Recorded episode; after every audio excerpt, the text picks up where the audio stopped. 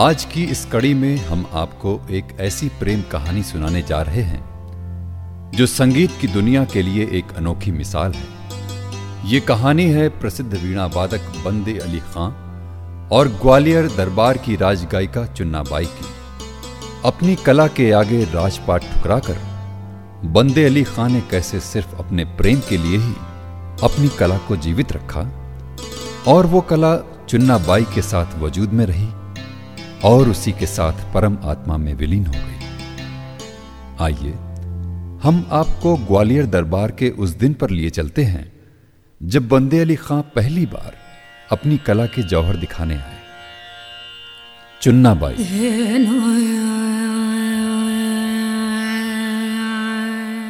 जो बंदे अली खां की वीणा भी बनी, और रागनी भी। बीन भी हूँ मैं तुम्हारी रागनी भी।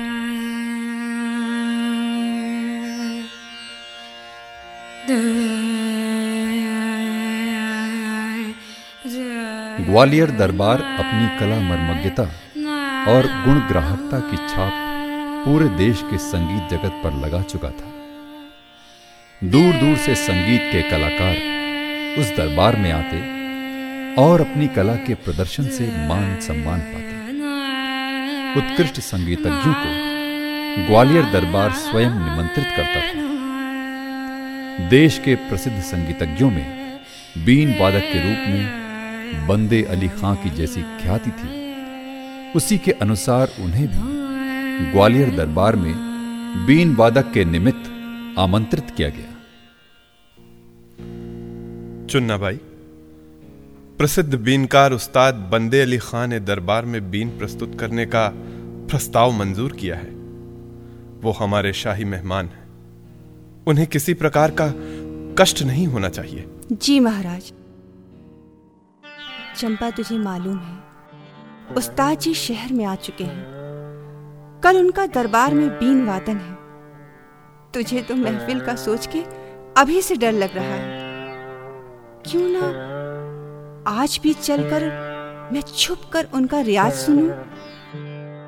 कल तो उनके संगीत ने मुझे दूसरे लोक में पहुँचा दिया था। मैं अपना होश ही भुला बैठी थी। ये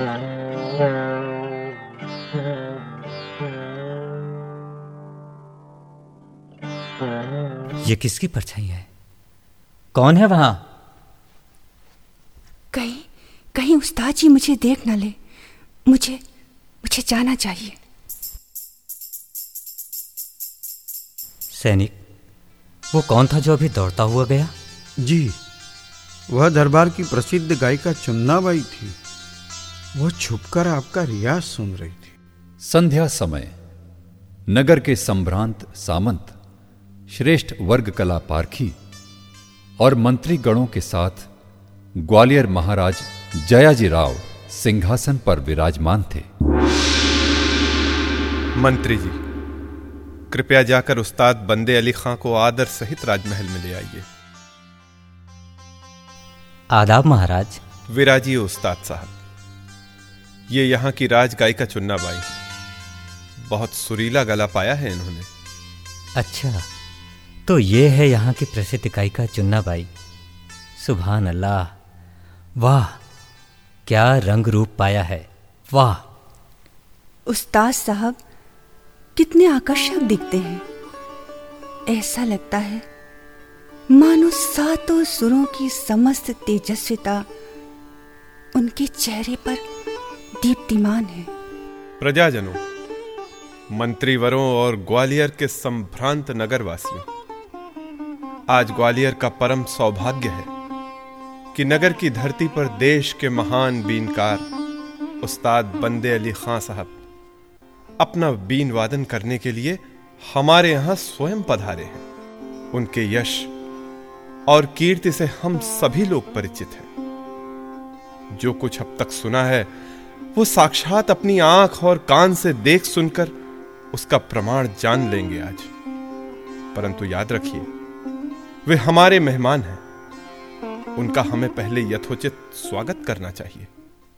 इसलिए मैं अपने दरबार की श्रेष्ठ गायिका चुन्नाबाई से कहूँगा कि वे उस्ताद की अगवानी में अपना गाना सबसे पहले प्रस्तुत करें। आज्ञा हो तो शुरू करूँ महाराज। मोहे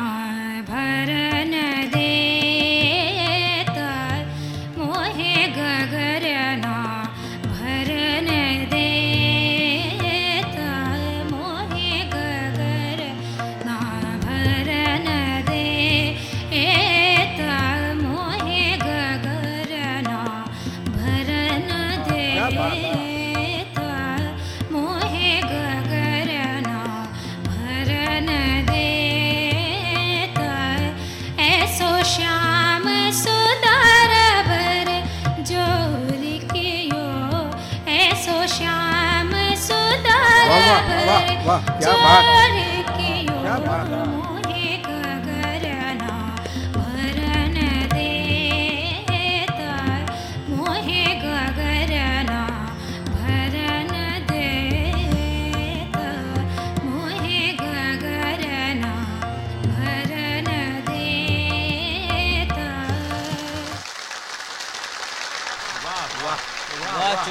बहुत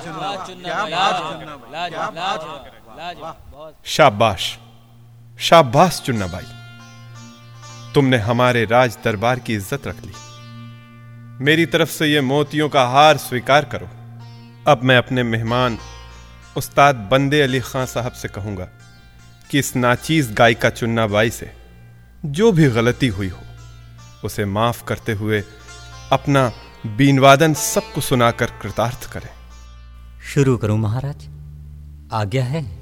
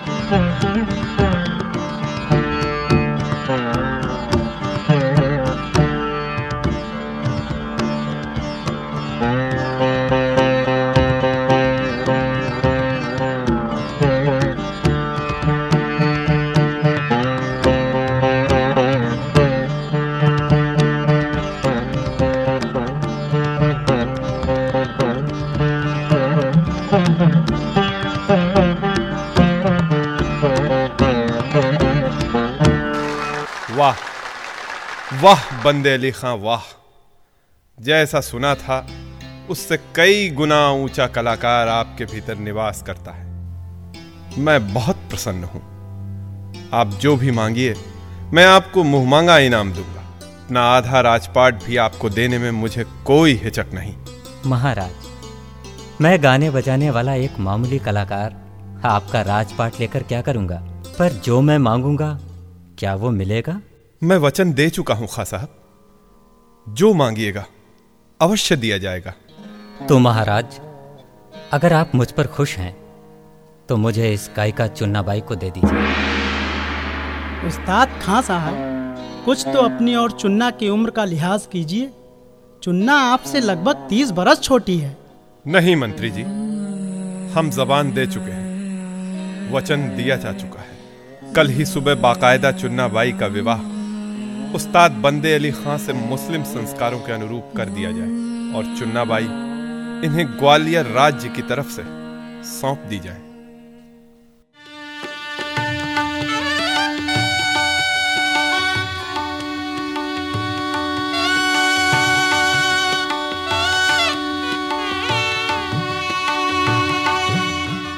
आओ चलें जरा बूढ़े दूल्हा और नवयुवती दुल्हन के विवाह का आनंद लेते हैं।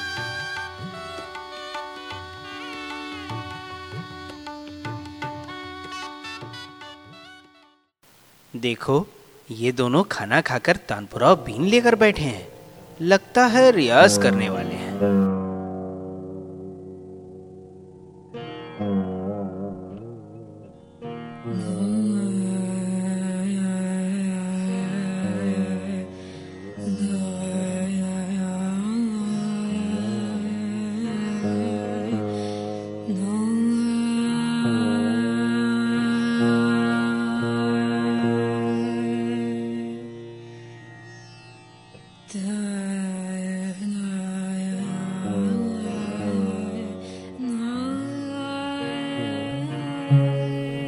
वो एक अलौकिक सुहाग रात थी। सुबह की किरणों के आगमन ने इस राग रंग को भंग किया।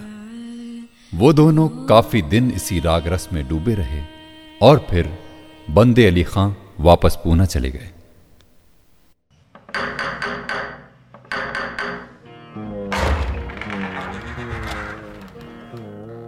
उस्ताद जी यहीं रहते हैं? हाँ हाँ। कुछ काम था? मैं कलकत्ता से आया हूँ। शाही दरबार में उस्ताद जी की वीणा वादन का आमंत्रण लाया हूँ। जरा ठहरिए। उस्ताद जी उस्ताद जी बंगाल के राजघराने के संगीत सम्मेलन का न्योता आया है उस्ताद जी। कितनी बार कहा है कि रियाज में दखल न दिया करो। अरे ऐसे निमंत्रण तो रोज आते रहते हैं। जाओ मना कर दो। भाई माफ़ी चाहते हैं। उस्ताद जी उन दिनों किसी और सम्मेलन में व्यस्त हैं। उस्ताद साहब और उनकी बेगम तो रास रंग में ही डूबे रहते हैं। हाँ घर में अब जो कुछ भी है धीरे धीरे खत्म हो रहा है।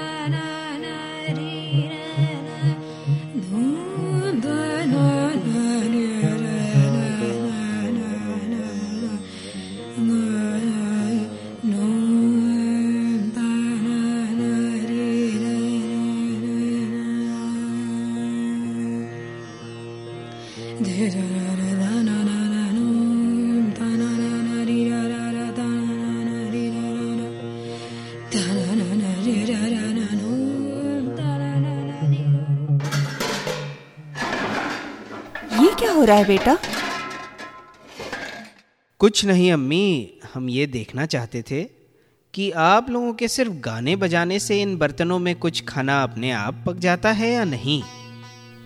मैं तुम लोगों का मतलब समझती हूँ, परंतु उस्ताद साहब से कुछ नहीं कह पाती। खान साहब मुझे छोड़कर कहीं जाते ही नहीं।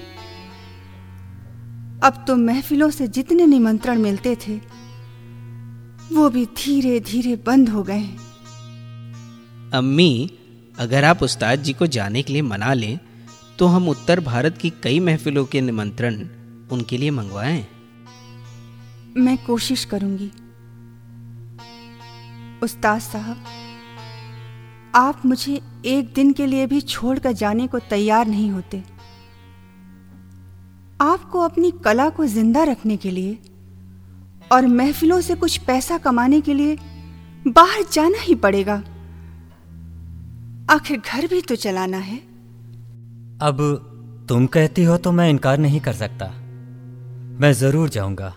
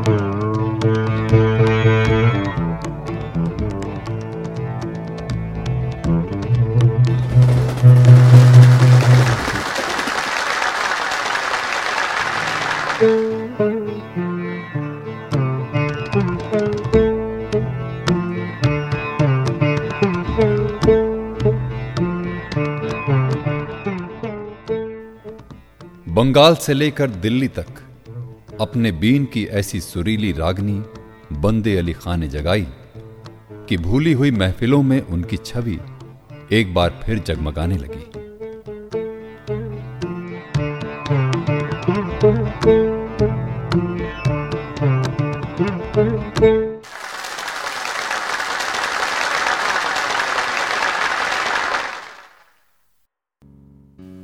उस्ताद जी आज कलकत्ता की महफिल के बाद हमें फ़ौरन निकलना पड़ेगा क्योंकि परसों तक हमें दिल्ली पहुँचना है।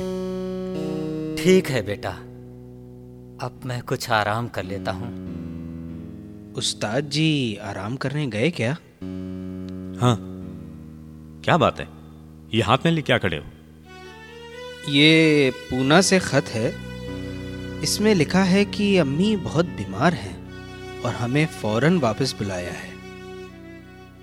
तुम ये खत उस्ताद जी को मत दिखाओ। अम्मी तो थोड़े दिन में अपने आप ही ठीक हो जाएँगी। अगर उस्ताद जी को ये पता चला कि अम्मी बीमार है ना तो ये महफिली दौरे बीच में छोड़कर घर वापस लौट जाएँगे। और फिर हमें वही तंगी का सामना करना पड़ेगा।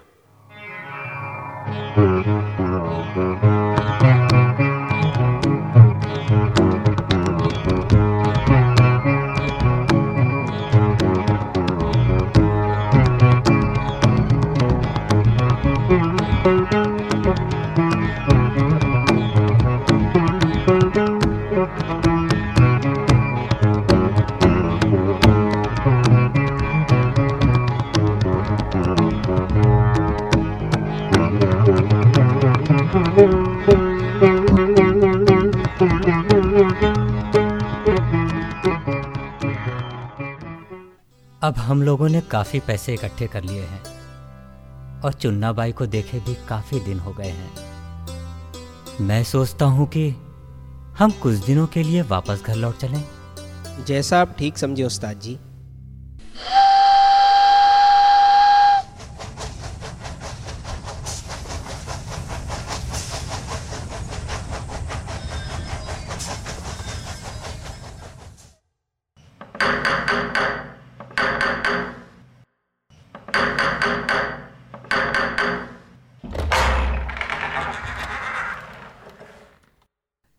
चुन्ना भाई हम लोग आ गए। चुन्ना भाई कहाँ हो तुम? अरे अरे भाई चुन्ना भाई को देखा है क्या कहीं? अरे साहब आप कब आए? आपने तो बड़ी देर कर दी। चुन्ना बाई तो इतनी सख्त बीमार हुई थी। आपको खबर भी भेजी थी पर आप लोग आए नहीं। आपको याद करते करते उन्होंने खास खास करके ही बिस्तर पर दम तोड़ दिया। ओह चुन्ना तो गाने की दुनिया को ये क्या हो गया? ये क्या हो गया? खां साहब अपने आप को संभालिए। चुन्ना बाई को कहाँ दफनाया गया है? पास के बगीचे में ही दफनाया है उनको। दूसरी रात पूर्णिमा की रात थी बंदे अली खान ने अपनी बीन उठाई और चुपचाप उसी आम की बगिया में जा पहुँचे।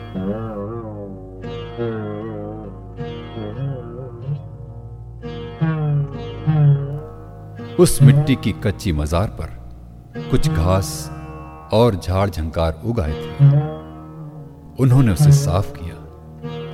फिर अपनी पगड़ी की छोर से बुहार कर अगरबत्तियाँ सुलगाई और बीन उठाकर बैठ गए। आज वो फिर मालकौंस बजा रहे थे।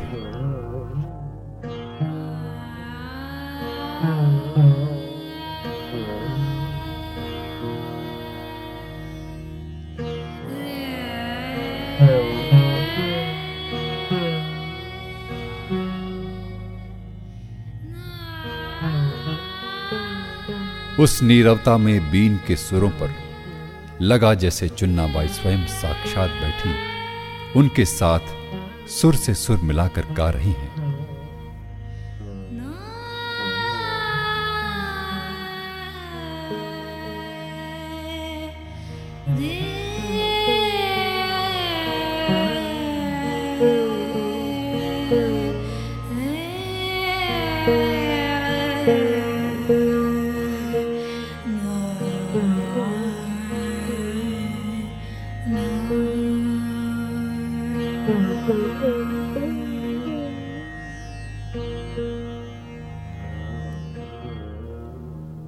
उस्ताद बंदे अली खां कब तक वहाँ बीन बजाते रहे किसी को नहीं पता।